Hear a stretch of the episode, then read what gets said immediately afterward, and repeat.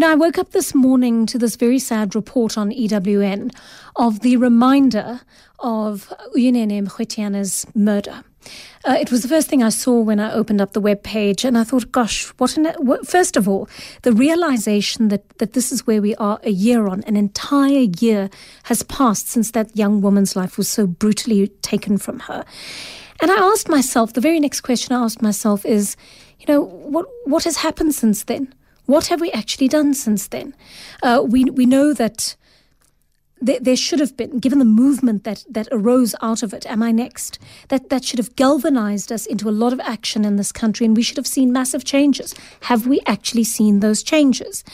And, and those are the questions I want to put to activist Andile Gaelesiwe, who joins me on the line now. Thank you so much for your time on Afternoon Drive this afternoon, Andile. Uh, and, and I just have to ask you I mean, it is the anniversary of what I think was a, such an important uh, change in the country when, when, suddenly people who had never spoken about gender-based violence before became deeply aware of the of the problem. Uh, tell me a little bit about what Uyinene Mrwetyana's anniversary, the passing of her anniversary, actually means to us in this country. Oh, it means that we're in the deepest trouble we've ever been in. And sad to say, nothing really has changed. Nothing has been done.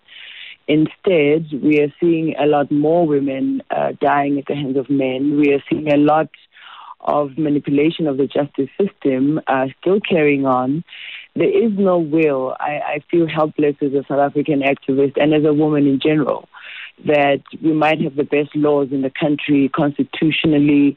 The justice system is here, but it's just broken. It's not working. Um, there's one colleague of mine right now who came out to speak after so many years of also having been um, raped, and she found a voice. Instead, because she spoke about it, she got arrested for it. So it, it seems that you know all the marches that we've had over the years the gruesome killing of Uyinene and many others, Karabo Mokoena, the, the list is endless. It, we're still in the same place.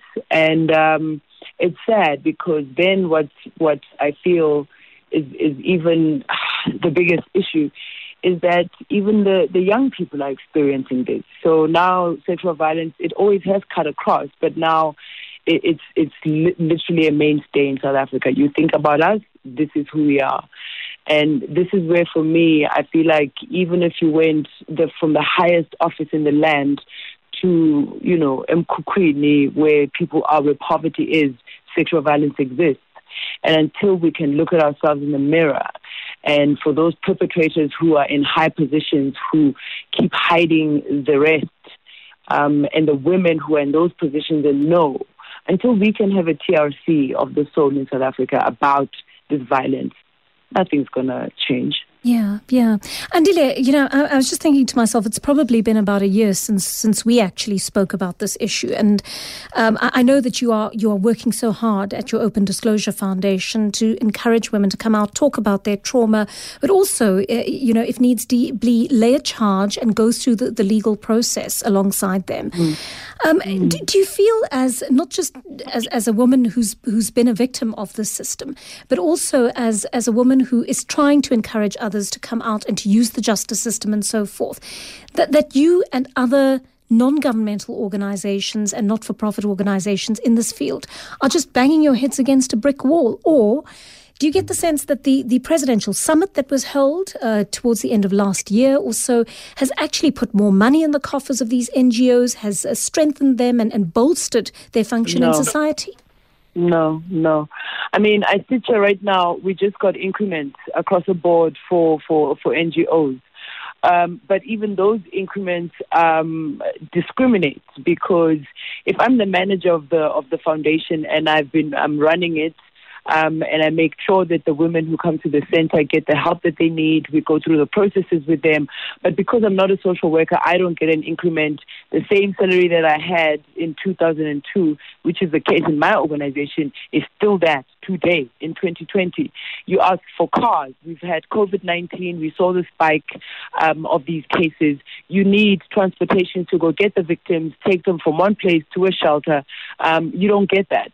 They, they, they, like I'm saying, at some point you feel like it's a thankless job. That what we are doing as NGOs, yes, they subsidize us, the government does subsidize us, but ultimately what we're doing is for ourselves, you know, as, as community members, but on behalf of government.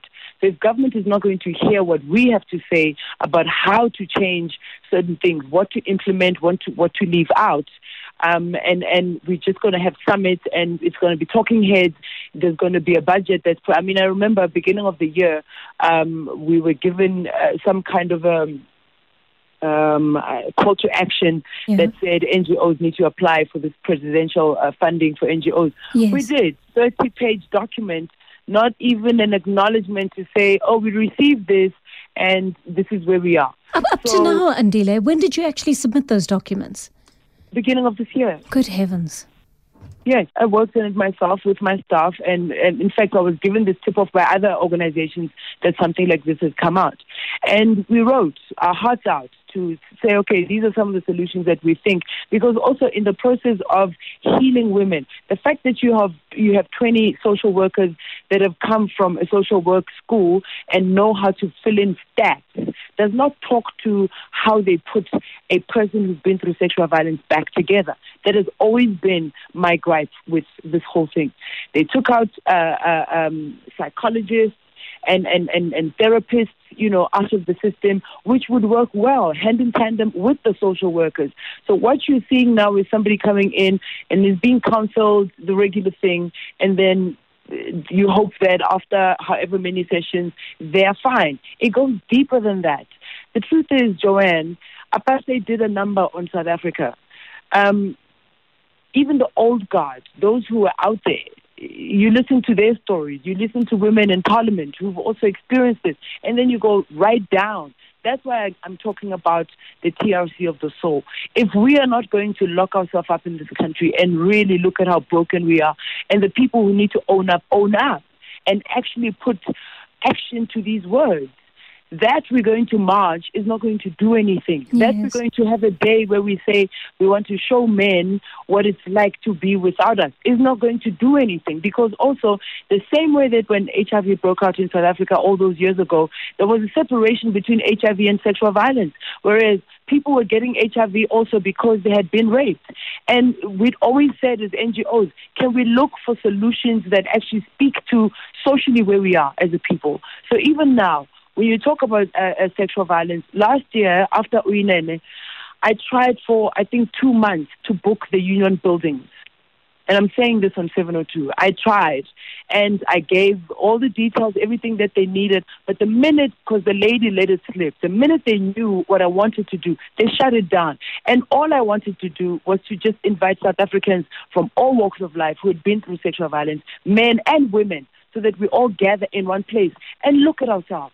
Mm. It's not a few people in one corner. Yeah. It's not just women. We are all broken, and we need um, uh, solutions that are holistic, that speak to every single person. Andile, thank you so much for making the time to speak to us now. And you speak with such passion about this, and I know that you've been pursuing this relentlessly in the last few years. So, and it's very hard to say to an activist of that nature, keep keep at it. I mean, they must get exhausted at some point because I think Andile Gaelesiwe is, is quite right. We have actually not seen the end of it, nowhere near.